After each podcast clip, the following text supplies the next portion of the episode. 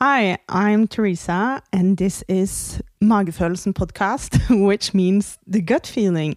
And in this podcast, I interview people that I find are really inspiring because they dare being themselves and they dare to drive change in this world.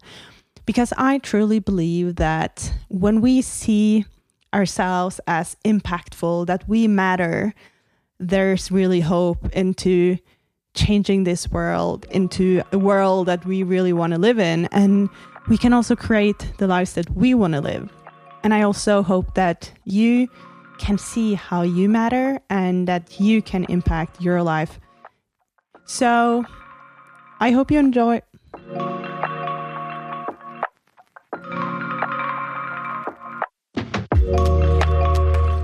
Welcome to Magefølelsen slash The Gut Feeling podcast. Thank you. It's uh we were just talking about that. It's it's a bit strange having a Norwegian name and then yeah, saying it in in English. Yeah, let's dive into this. Do you want to tell me a bit about yourself, your story, and how you ended up where you are today? Absolutely. Um, it's a long journey how I ended up here today, but uh, so I'm an American emergency physician. Emergency medicine is a specialty that we don't have that exact thing here in Norway uh, just yet. So it's a specialty of um, where you do everything that's an emergency. A mm. little bit of uh, uh, you know all the different specialties, but just the the most severe parts of them. But that includes emergency psychiatry. So I started actually go back to when I was in college. I, I studied physical anthropology, which was the um, evolution, uh, you know, primate evolution. And I was very interested in the evolution of of uh, emotions, mm. particularly positive emotions. So I did a thesis on the evolution of laughter. Mm. So, what was the adaptive reason for us to have laughter? Mm. Uh, and I was tickling chimpanzees at the University of Texas in Austin 20 something years ago. So, I was always interested in you know, I started anthropology and the study of humans, how we work, uh, why we do the things we do, and particularly emotions. Um, and very early on, I was, uh, you know, drawn to the brain, how the brain works, and uh, why we do the things we do. So I started a uh, MD PhD in neuroscience and uh, did did that very shortly, just one class. when I realized that if that's what you're going to do, you're going to end up kind of chopping up rat brains uh, mm. in a lab. Um, and I like the human interaction, but but very early on, uh, I about 20 years ago, I did a research study the first after the first time I came to Norway and um, on um, winter depression, mm-hmm. and um, that was sort of triggered by my first experience in Norway. The first time I came, my wife is from Trondheim. I had been studying in uh, Russia, studying Russian literature and living in Moscow for the winter and reading Dostoevsky. And then I come to Trondheim and there's no sun, no. I mean, I literally did not see a ray of sunshine the whole time, and you know, sleeping late, reading Dostoevsky, and I just I got a this touch of like what it, it might be like to have mm. winter depression. So, anyways, did a study with a Norwegian um, psychiatrist named Odd Lingjærde, uh, and then went on to uh, end up doing emergency medicine because I like a lot of different things. I like all parts of mm. what we are as humans, mm. and then did that for about twenty years. Um, you know, uh, just working in the emergency department.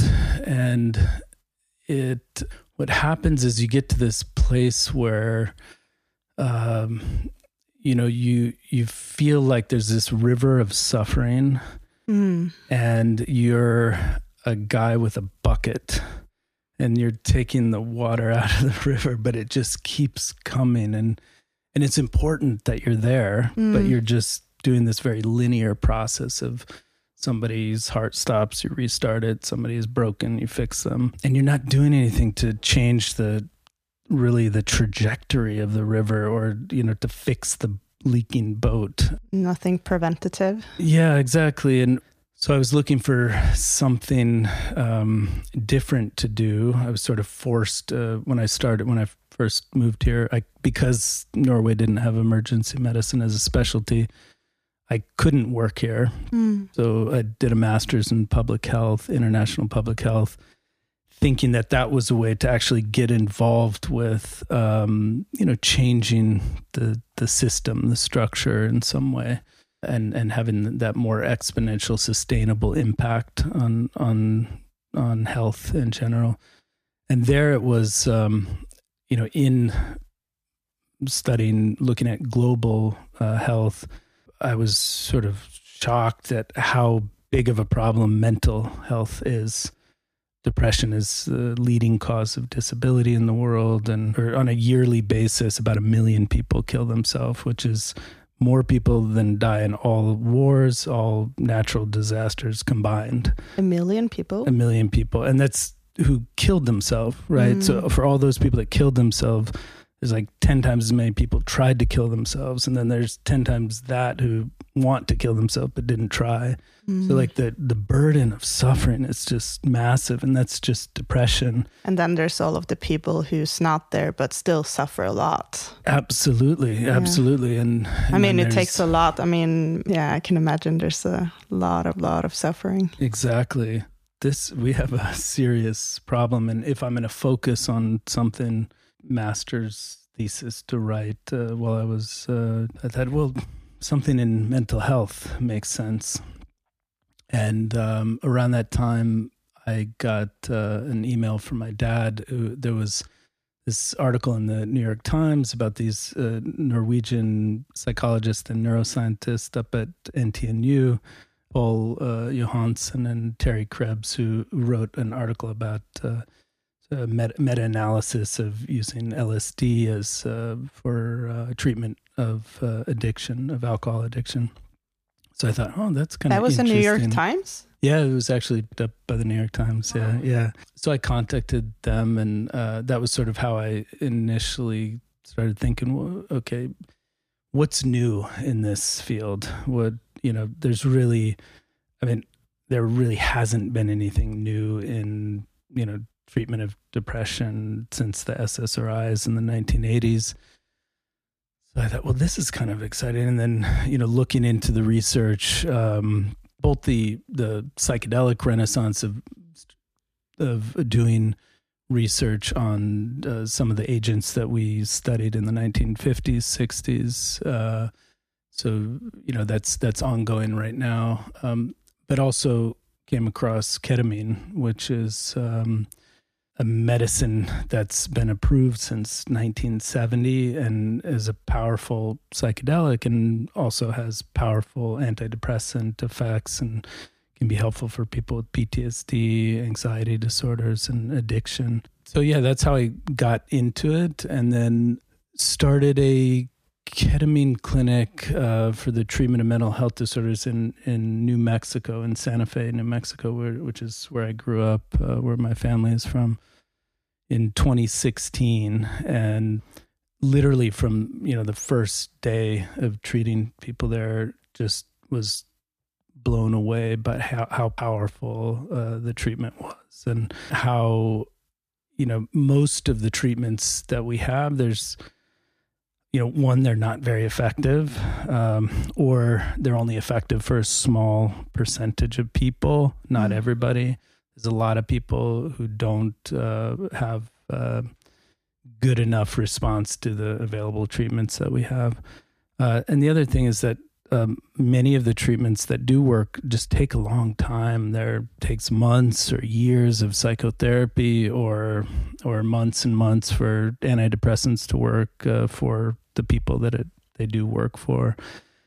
And um, these medicines are incredibly rapid. So, like ketamine, for example, is um, you know about two thirds of people who have severe depression, who have tried everything, have a response within hours to days. So you know sometimes a couple hours after their first treatment are in remission from depression that they had suffered for 10 20 years and and it's just amazing to see that transformation. Oh. and uh, you know norway is a we have a good well we have a pretty good public healthcare system and things should be th- available to people. That was what i wanted to do was implement it so i spoke to the the head of the uh, norwegian psychiatric association at that time ulrik malt. I spoke to the health directorate uh, i talked to the folk health institute. I said look i've been doing this for uh, at that time it was about a year or so. I've seen hundreds of people just you know lives transformed uh, doing this treatment.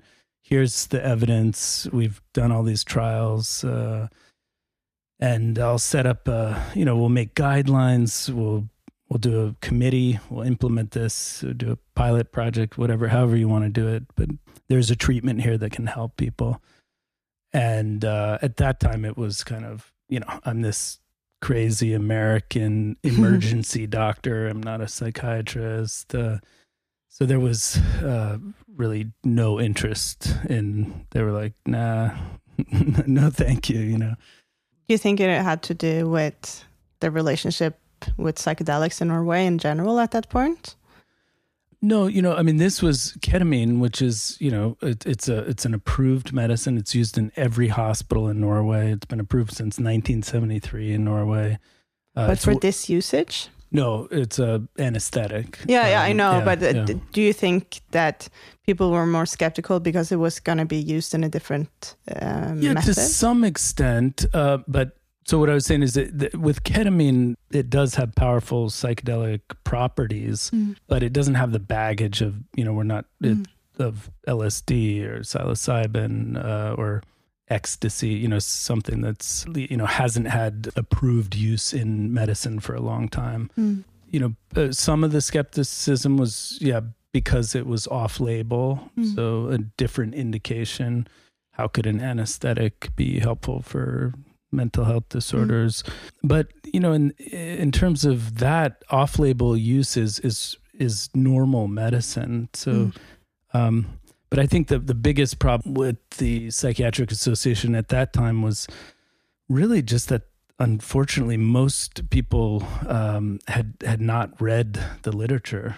This was something that we had started good clinical trials on this in the year 2000 so this is 23 year old Mm. uh, you know data.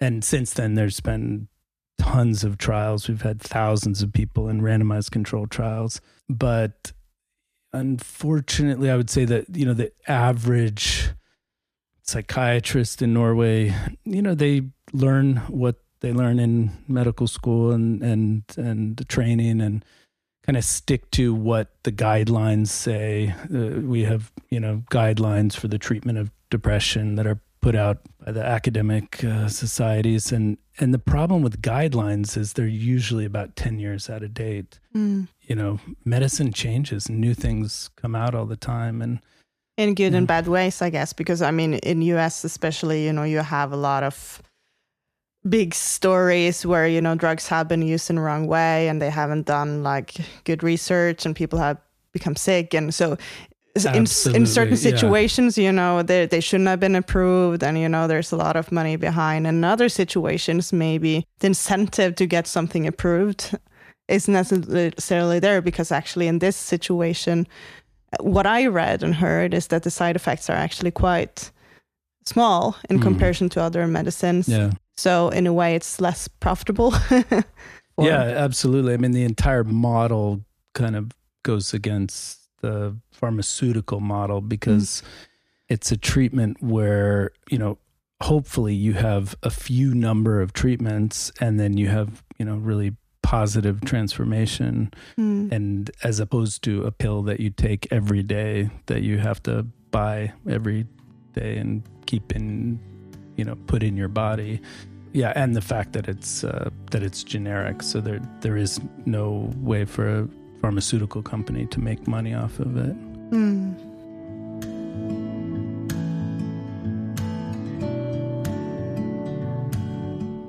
So, how is it with ketamine treatment? Are the results long term? Yeah, it's a really good question. Everybody asks this.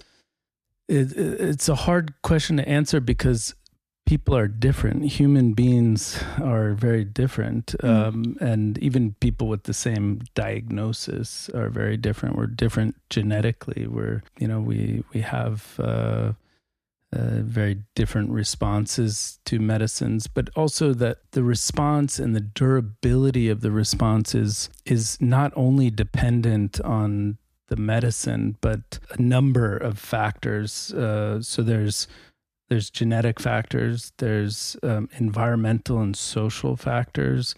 For example, you know somebody who has recurrent what we call endogenous depression, something that, you know, they had a perfect life and everything is going for them. They've got a supportive family, they've got good work, they've got a great social environment, but they have these episodes of deep depression that are sort of driven by this genetic cycle. You know they may require something different than you know somebody with depression who just has what we call like a reactive depression. Maybe they something really bad happens in their life and they have a deep depression. And whether you require continued treatment is dependent on a lot of different mm. things and that so it's not just the medicine itself but that being said there's basically three different groups of, of people. So about 70% of people will have a response. So that's just a single treatment. You know one group where people that are you know back on their feet and they don't really have any need for the treatment anymore. There's another group of people that uh, do it as needed. Maybe things are going really well, and then six months later, they kind of fall back into some negative patterns, and and do a booster treatment, uh, we call it. And then there's people who it's a really good treatment, but it's a treatment that they need where, you know, somebody with chronic depression for 30 years in and out of the hospital, older mm. people that are a little more stuck in those patterns where they have a really positive effect, but they can benefit from coming back once a month and doing a treatment. Mm. Depends a bit how deep it goes. Yeah, yeah. I mean, you know, the the severity and the or, and the chronicity of disease. Uh, so people with more chronic um, uh, depression, it's it's harder to, mm. you know. Yeah. Can I ask because I must admit I uh, I read a lot about uh, Gabor Mate and uh, he mainly talks about psilocybin and MDMA and especially related to PTSD and trauma. To what extent is ketamine used? Is it a trauma kind of treatment or is it more um, uh, how does it work? mm, mm, yeah, yeah. So first, maybe I should just go into a little bit about how it works, and then we can go back to trauma. So um, ketamine actually shares some of the mechanisms, uh, has some similarities with the classic psychedelics. Uh, so things like uh, psilocybin from plain soap or LSD or DMT, and which is in ayahuasca. So if we start at the sort of lowest level in the brain, one of the mechanisms is called neuroplasticity. It uh, stimulates uh, new growth of branches and connections between the brain cells. And your brain is plastic; it changes all the time. It's kind of like a you know like a muscle. You use one part and it gets big, and the part you're not using kind of disappears.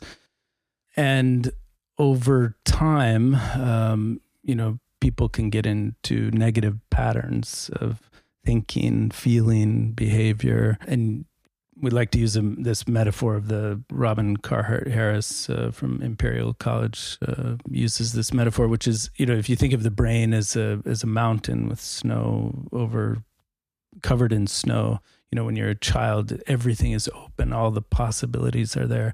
And over time, you take these tracks in the snow again and again and again. And some of them are positive and some of them are negative or maladaptive. And, and you can get, you know, these deep tracks, uh, this rigidity, uh, you know, cognitive, emotional rigidity where you get stuck in these patterns. Mm. And by stimulating neuroplasticity, which is something that happens like rapidly, so within 24 hours after a dose of ketamine, you have literally, you can see in a microscope new buds branches forming in, in the wow. brain.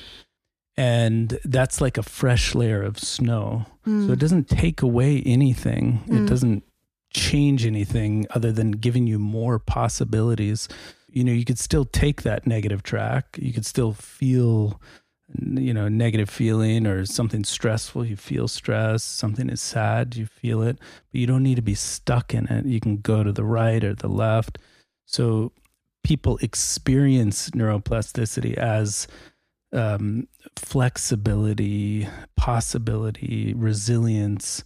Um, you know, feeling more like a bamboo in the wind when something negative comes. You're you sort of bend a little bit, but then you you know strong and flexible, and that's a natural process. If you if you learn a new language, for example, you actually you know sprout mm. new connections between the brain cells that allow you to speak Chinese, for example. So that's one mechanism.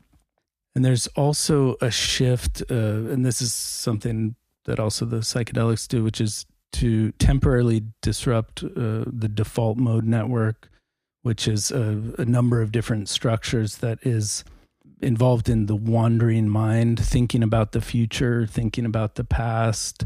Uh, which is important for us to do, but people with chronic stress, they're kind of stuck in that the mm. rumination, going over things again and again and again, you know, being stuck in these thought loops and and the opposite of that is is a flow state when you're in the present moment. If you're truly in a flow state, it's actually really difficult to be depressed or anxious. You know, when you're just you lose yourself listening to music, when you're mm. reading a good book, when you're dancing, when you're with another person laughing. And there's um, another one which is a called the negative reward center, which mm. is uh, like our punishment center in our brain many people are familiar with the positive reward. You you you eat some food, or you take a drug, and you get uh, dopamine and serotonin. The negative reward center is a part of your brain that just punishes you. Hmm. So it's it's adaptive. It's a way that we learn from things that didn't work out. We if we do something and it we something bad happens and we sort of feel punished and depressed, and then we adapt our behavior. But for a lot of people, when uh, particularly when that happens, when there's a lot of stress or insecurity or trauma early on in life, you can, you know, instead of turning on or off this punishment center, just kind of that insecurity of knowing when to turn on or off, just it just stays on. So it's like the thermostat in your brain is just set a little too cold and that's something that's temporarily reset.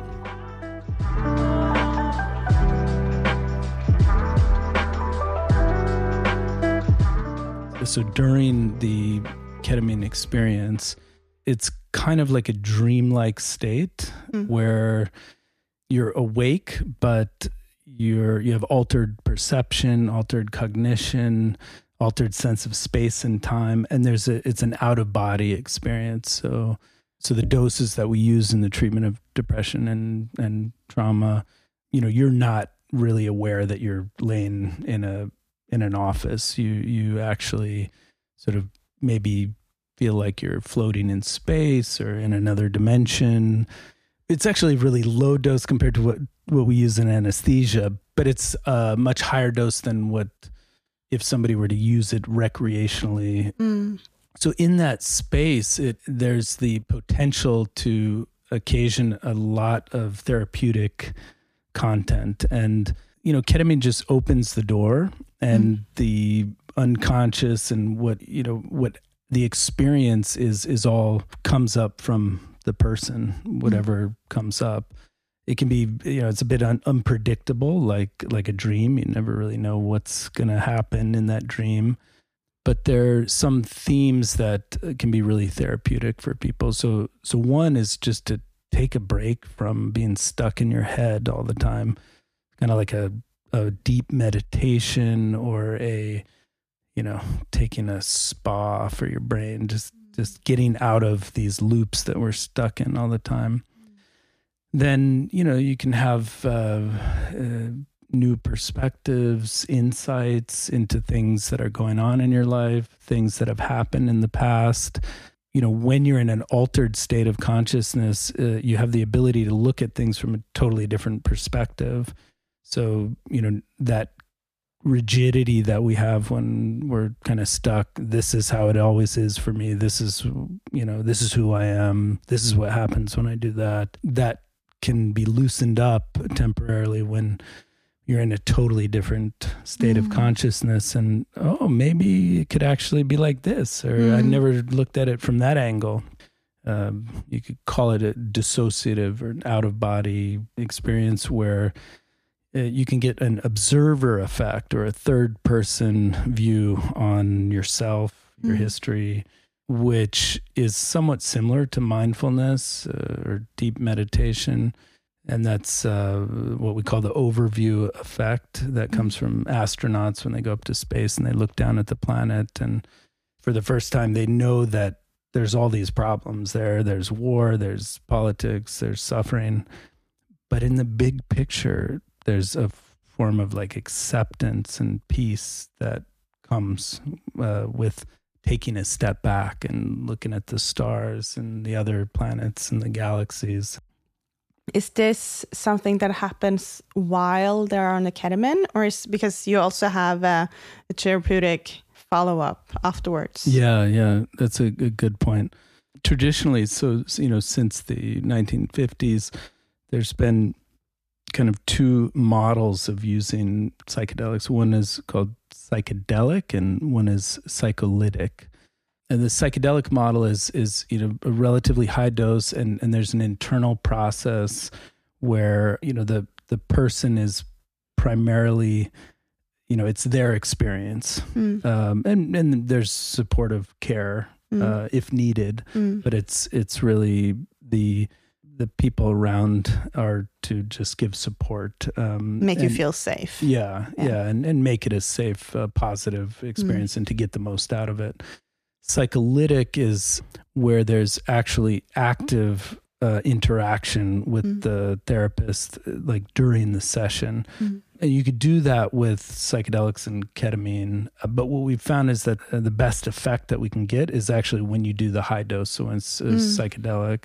You know, when we started doing research 20 years ago, there was a medical model where, you know, you would come in, you get a shot of ketamine, you know, nobody really talks to you. Like, okay, here's the medicine, boom, you get the ketamine, and then all right, see you later. Mm. Now, when I started, you know, in the U.S. in 2016, I kind of started with that model where I, I, worked with psychologists and psychiatrists that did follow up, mm. um, but the the treatment was really just okay, the medicine, and they have this experience, and then they do the follow up elsewhere. What we found over uh, the years, it it looks like you get a better effect, and more importantly, like more durable positive effects if you can leverage the biologic mechanisms and augment them with uh, care with with psychotherapy.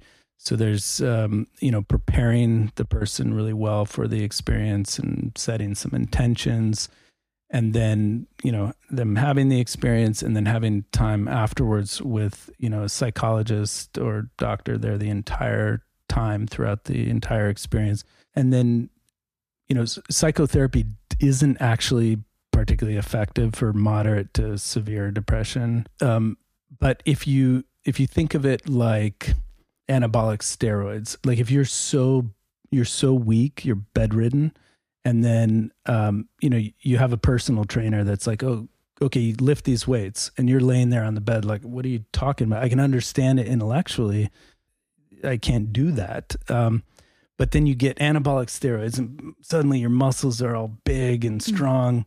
That's the perfect time to do to have a personal trainer, Mhm. right? To help you not, you know, to both continue doing the good things that keep you strong and healthy and to not make the mistakes that make you fall down and and get stuck in those ruts that you were stuck in. So that's kind of how psychotherapy is used in ketamine assisted psychotherapy, both, you know, improving the treatment that you get, but also, you know, leveraging all the positive effects and then help you have more long standing, positive, durable change in your life. Yeah, I think that's it's quite hard on the body. I don't know how it is Hmm. with ketamine treatment. If it's kind of like that, it that the patient has to do some work, or is it immediate and they feel that they can just kind of continue on this new path? Uh, it really depends on the person, Mm. um, yeah, and what they are working through. And but yeah, there's I think it was Huston Smith who said uh, this concept of going from a, a state to a trait. Mm. So you know, one thing is to have an experience and to have this you know new state of uh, insight or meaningful experience that you have. The other is to to actually implement that into Yeah. your life. And how do you take the nuggets there that are Mm. important that can be helpful? And you know, one thing is to to see it, to Mm. to have the insight, but but to to make that part of who you are and uh, remember it and implement it. That that's uh, a lot of work.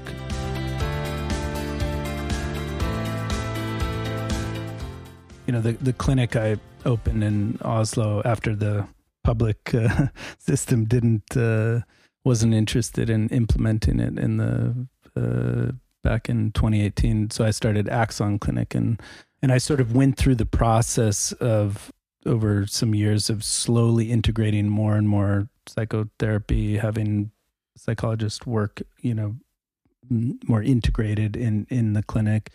And then a couple years ago, we joined forces with Awakn, which Awakn Life Sciences, a group of uh, researchers and clinicians in the UK. And we then sort of went full into the ketamine assisted psychotherapy. So, uh, so since that time, and then over the last couple years, that's what we've we've been doing is um, is you know always having a there's you know so we're a multidisciplinary team, but there's always a you're with the same psychologist or doctor from you know before the treatment during the treatment after the treatment in between the treatment you know coming back and and the follow up so there's a lot of you know full continuity of uh of uh, the whole process Mm.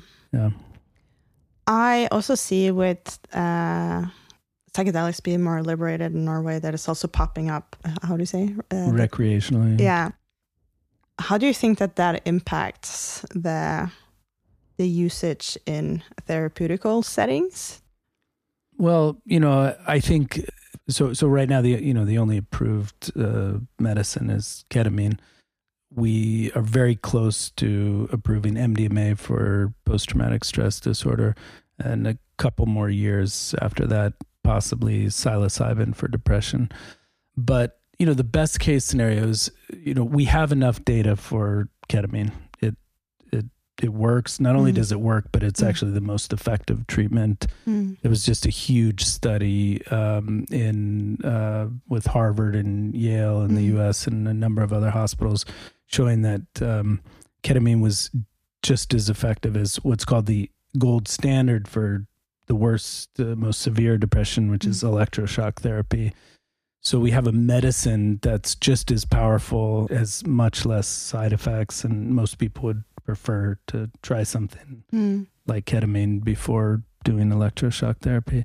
So the best scenario is that you have that it's available in the public system for people that Mm. need it, that it's available in private clinics that would per, for people that would prefer it to do it in a different setting uh, than a hospital. You know, so that it's available to everybody Mm. um, that needs it. If you're dealing with an expert in, you know, mental health disorders, as opposed to some random guy that uh, did a couple, you know courses and and became uh, a shaman or something. Mm.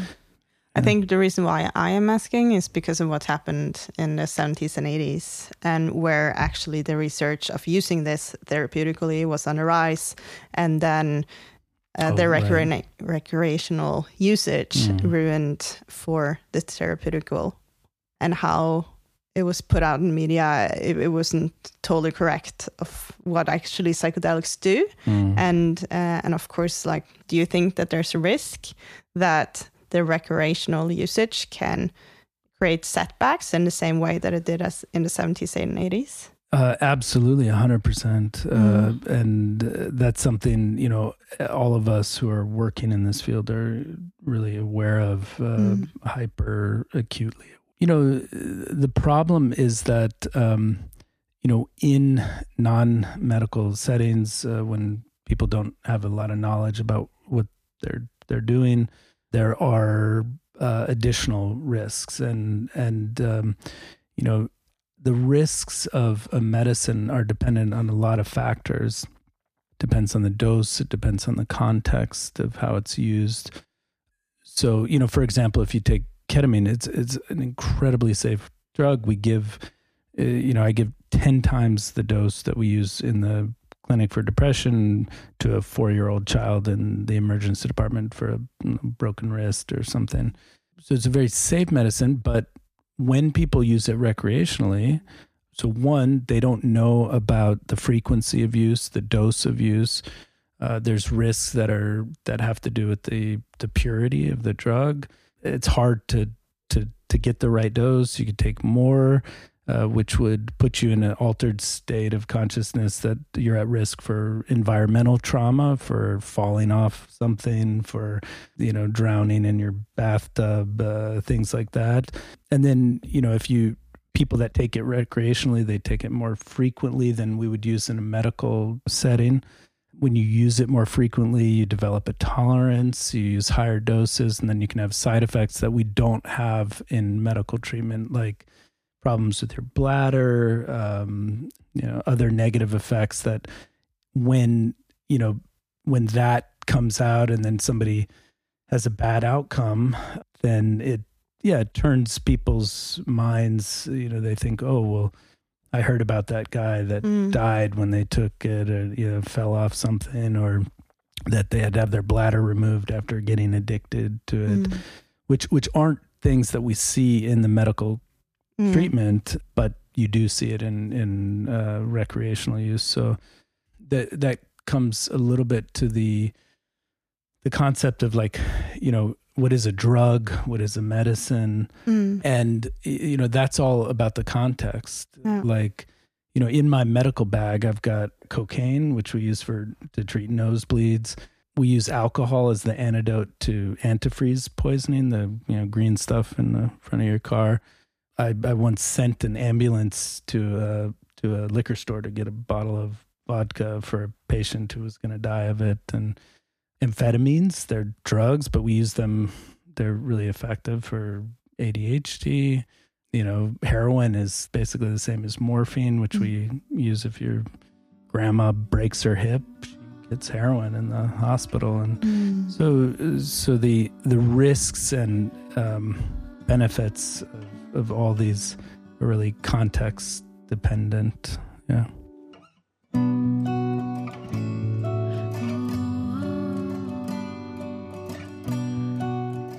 what I heard a lot of people saying, and which is maybe my experience as well, is first going maybe to traditional therapy just to talk about it.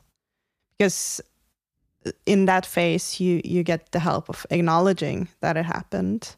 And then when you acknowledge that it happened and you figure it kind of like you, you start accepting, okay, this actually happened, and it's easier to get to the next level. But I don't know how that is with psychedelics. Do you feel that they have easier access to what actually happened? Because a lot of people that experience trauma just put it in a black box and actually don't know that it happened or Mhm. hasn't really accepted. Yeah, uh, absolutely. So, you know, you can go to much deeper levels uh, with uh, with this treatment uh, that you know some levels that you didn't even know were there, Mm. or you know to places that are really hard to go to when you're in a normal state of consciousness. Uh, so so it allows you to go much deeper. When you're describing that kind of put in a box, uh, reminded me of. Um, I had one one patient who um, described his after his first experience when he woke up afterwards, and he was sort of said that he slowly dissolved in into the universe, just kind of became one of the mm, trillions of atoms floating around the universe. He's floating in space, and there's nothing there. Um, and then he sees this black box, and it's just a black box floating in the universe. He kind of comes up to it and looks into the box. And inside the box, in the corner, is himself as a six year old child, just curled up in a ball, scared and afraid. And he reaches into the box and, uh, like, hugs this little boy and tells him that it's not his fault what happened and and then he becomes that child and he looks up at his 30 something year old self giving him a hug Mm. and feels the warmth of the entire universe just giving him the love that he did not get and he woke up from this experience. I mean, literally, just his first treatment, an hour later, completely transformed in complete remission from the suffering that he had been in. And he continued to do treatment over time, but was never, he never had any symptoms after that. What kind of Um, symptoms did he have? Well, he had a, an incredibly traumatic um, childhood, and uh, he was suffering from severe depression and and suicidal thoughts, and you know, in and out of the system, and tried all kinds of medications, and so so yeah, that's that's an example of Yeah. some something that can.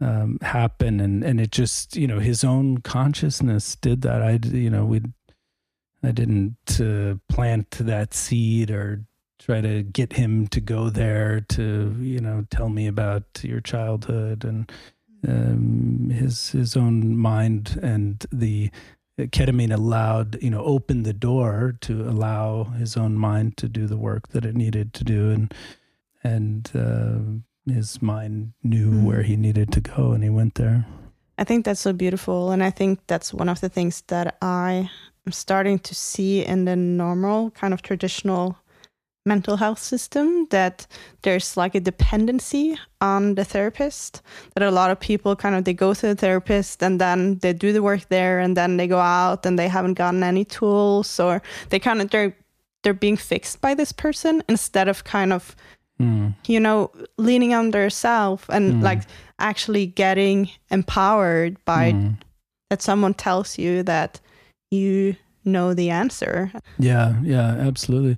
We often use this uh, metaphor of, you know, when you break a bone and uh, and we put a cast around Mm. that that broken Mm. bone, the cast is not healing the bone. Mm, Uh, your your own body does all the healing, mm, but that's sort of how the therapeutic framework works uh, Mm. with what we do is you know for at least during the experience it's it's uh and before and after it's it's creating uh the the safest most uh you know positive set and setting to allow that healing to happen mm. but ultimately they're the ones that have to use those tools.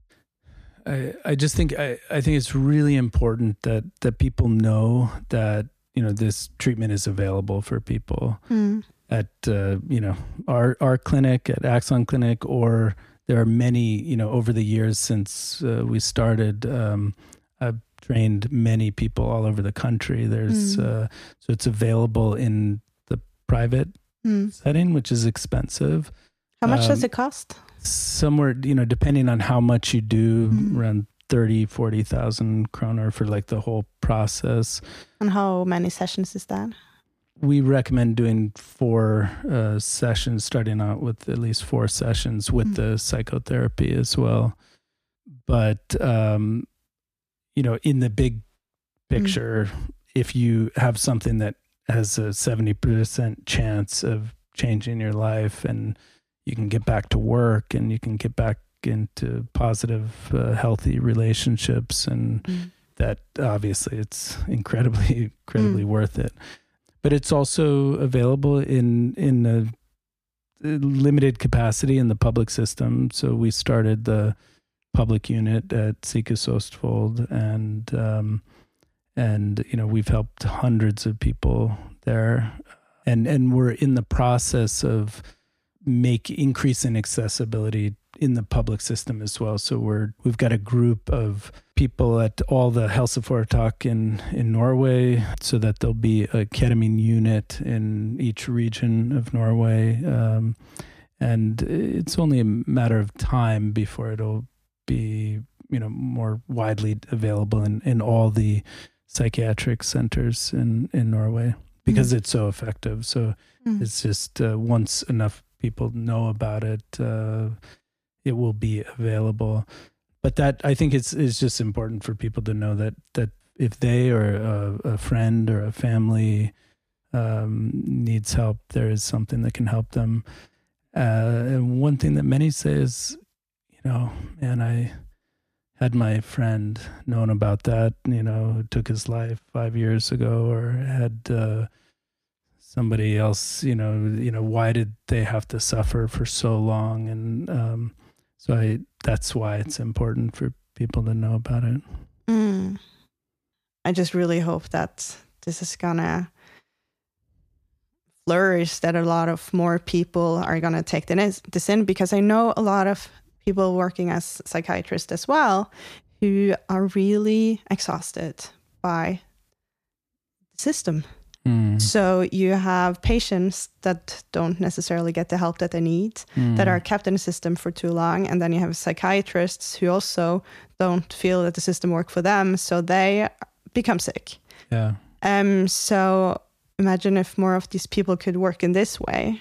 I know psychiatrists who's who's just like, yeah, I have this patient. They're never going to get better.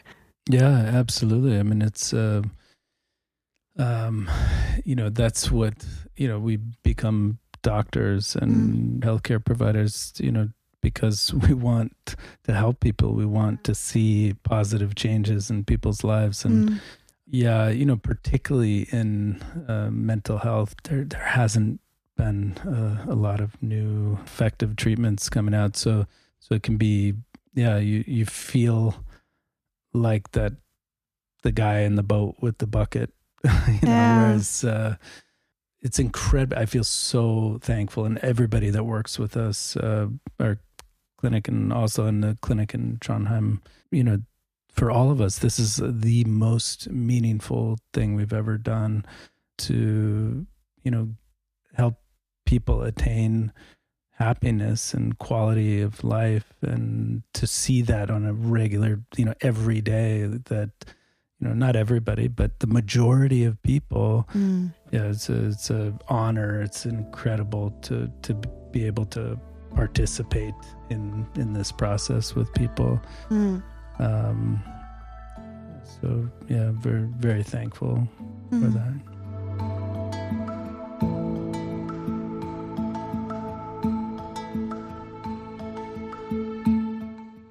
Maybe talk a bit about the research and how it's going to impact. Is it going to impact how you work in the future, do you think? Uh, what do you figure out? And what kind of research do you do? Yeah, yeah.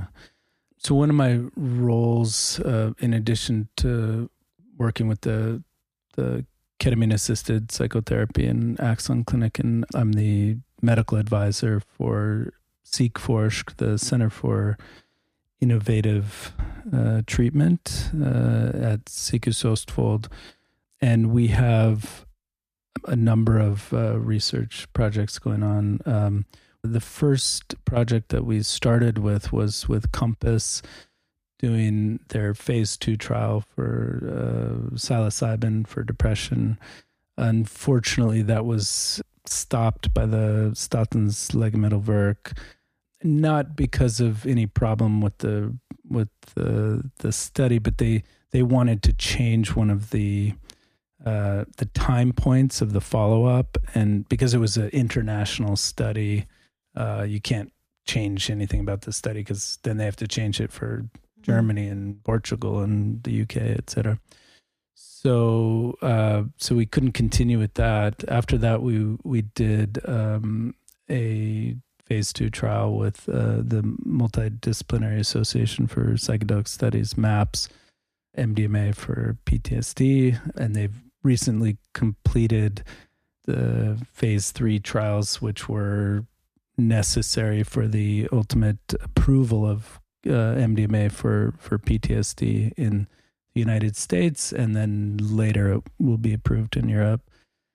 The exciting project we're working on right now, Tor Morten Kvam, uh, the psychiatrist at DPS Moss, has a publicly funded, um, so Norwegian funded trial on MDMA for depression. And that's actually the first study, the first pilot study in, in the world uh, for that indication. And so that's ongoing right now. Do they have any results so far or? No results so far but uh it's a it's a pilot so we uh sort of a, a preliminary study to to look at um in a small group of people if this uh, it looks promising or not and then and then after that you do a larger study to to confirm the efficacy and then we also have a funded project, a, a PhD project on, on looking at uh, long term effects of uh, ketamine treatment with the with the maintenance. And we're collaborating with a colleague up in uh, Tromsø on another ketamine trial, looking at ketamine for depression in people with comorbid uh, alcohol use disorder. So lots of exciting things and and the the ketamine projects and the the MDMA for depression those are you know funded by the Norwegian government uh, so that's exciting that we're finally getting some research here mm. yeah so it's exciting times and you know we have what is available now hmm. ketamine mm. and these uh, other drugs may come out in the next uh, couple years mm and when they do come out, um, they will be integrated into both, you know, public mental health care and uh, in our our clinics. So you think all of the clinics that are already working with ketamine are going to extend when things new things become legal? Yeah, maybe not all of them, but mm. uh, s- certainly, you know, that's what what we will be doing. You know, when it's if and when mm. the drugs are approved and and we know that uh, that they have the efficacy that mm. we that it appears they they do, then um, you know the the model of uh, ketamine assisted psychotherapy is is very similar to the model of psychedelic assisted mm. psychotherapy. Mm. MDMA is a little different, but um, but there's many sim- similarities and it fits well into you know the, the, the model that we have in the clinic and uh, you know it's not about the medicine mm. the specific medicine it's about having a set of tools that are helpful for different mm. different things and using the best tool for that individual patient mm. you know so so many of these are are effective for the actual the same indications. Mm. But for some people, they might respond better to ketamine. Other people might respond better to one of the other drugs when they come out. Mm. Um, That's interesting. I saw, is it Australia and Switzerland at least has approved MDMA? Yeah, so Australia uh, approved um, uh, psilocybin and MDMA this year. Mm. Switzerland has a program where they have psychedelics are legal in a very restricted uh, sense. So they they uh, you can do an individual application for a particular patient, Hmm. and they've been doing that for a long time. I'm um, I'm at least excited. I uh, I feel a bit like you did that there's so many people struggling with mental health issues and how the system is working right now isn't good enough. Mm. so we definitely need to look at things a bit differently. Absolutely, and and it's also it's also a different paradigm, a different approach where you know much of psychiatry is you know unfortunately a lot of it is symptom management, kind Mm. of palliative care, like giving a benzodiazepine for somebody with anxiety. It you know it calms them down, Mm. uh, but it's treating the symptom of the problem, not the problem. It's uh, it's kind of like you know you get a rock stuck in your shoe. You can take paracetamol, but if you could take that rock out of your shoe, Mm. that's a much better approach. And you know,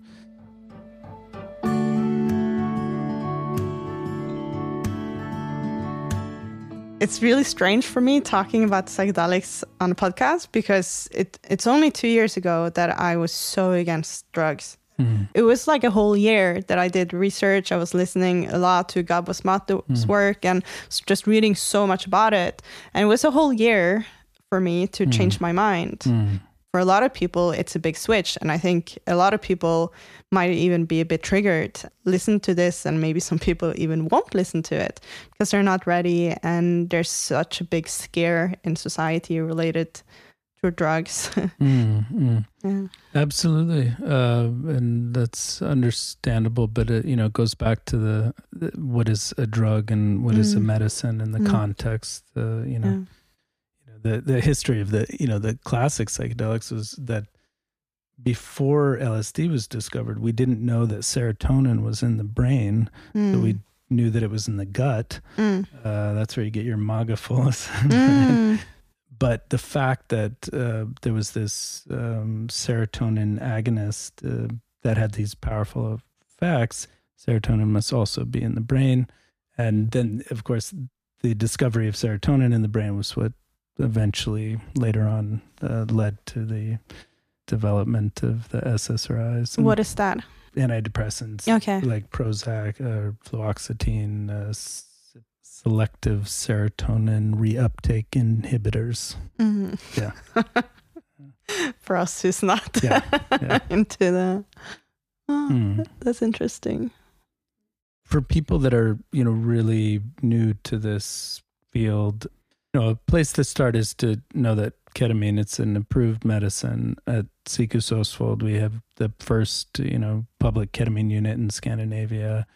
The current leader of the Norwegian Psychiatric Association, Lars Lien, he came to our research uh, center. We talked to him about the the research that we're doing with psychedelics. He looked at our ketamine unit, and at the end of this uh, visit, he said, "You know, politicians are talking about uh, all the the whole academic field. We got to, you know." Zero suicides. We need to do something to change, you know, new treatments. We got to put a lot of money into something new in mental health, and nothing happens year Mm. after year. No new treatments, nothing and you guys are actually doing something here. And he said, På vegne av vårt fagfelt, jeg er stolt av dere. Mm. And that, you know, that's coming from the leader of the Norwegian Psychiatric Association. So people that are kind of skeptical to this and, ooh, that sounds like a little alternative. It's actually not. This is Mm. evidence based medicine. That's great. Yeah. Hmm. I um I'm glad to hear that you're changing the field. Yeah, well, it's incredibly important. Like, uh, there's a lot of people who are suffering, and um, you know that's a whole nother conversation. Why, why is why is there so much suffering? yeah. So my background is from this uh, evolutionary perspective. Mm. So I think that we have a pandemic of suffering that we're having right now is, uh, I think, a large part of it is uh, basically like a paleo deficit disorder. What is that? Um, a mismatch between the environment uh, that we live in and what's called the environment of your evolutionary adaptation.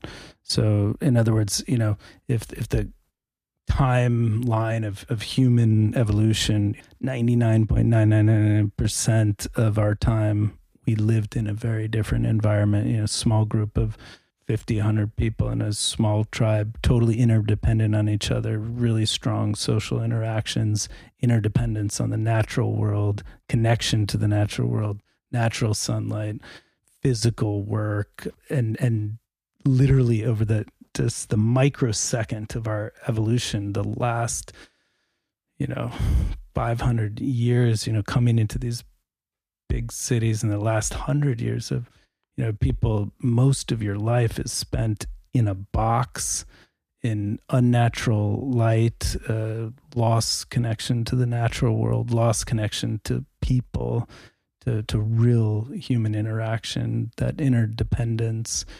And I think a lot of it is from from that. There's a quote I like from uh, Jiddu Krishnamurti who said, uh, it's no measure of health to be well adapted to a sick society. Mm. And uh, I think that's, you know, that's a harder solution to fix. Uh, yeah. And there's a lot of things we can do there, but um, yeah. Start dreaming. Mm. mm. Change. Yeah. yeah. Yeah. I I have decided that I want to be part of creating the future that I want to live in. Mm. And sometimes it's uncomfortable being part of that change and and saying these things because some people might seem as naive and you know like you're just one person but the mm. fact is i'm maybe one person but i talk to a lot of people they talk to a lot of people and i think with hope and believing that we matter mm. things can change Absolutely. Yeah, I agree. Mm. You're doing something. So that's great. Yeah, well, we, we need to do something. Yeah. All right. I think, are you happy? Absolutely. Yeah. yeah. Thank you very much. Thank you.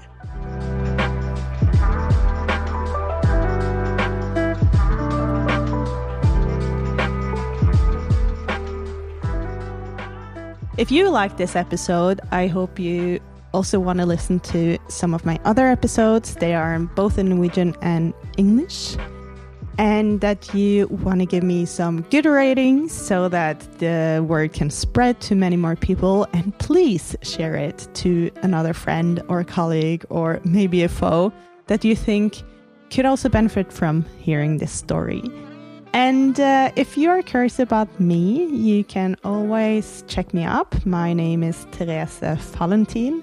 There are links in the episode description, both to my LinkedIn and my webpage. I think that's about it. Have a good day.